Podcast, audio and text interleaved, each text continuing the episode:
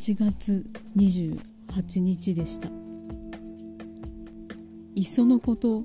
記憶なんて全部なくなってしまえば生きやすくなるんじゃないかって思ったんですえもちろん記憶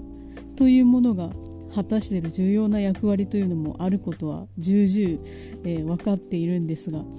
昨日は記憶というのは自分を縛るものとしか思えなかったんです。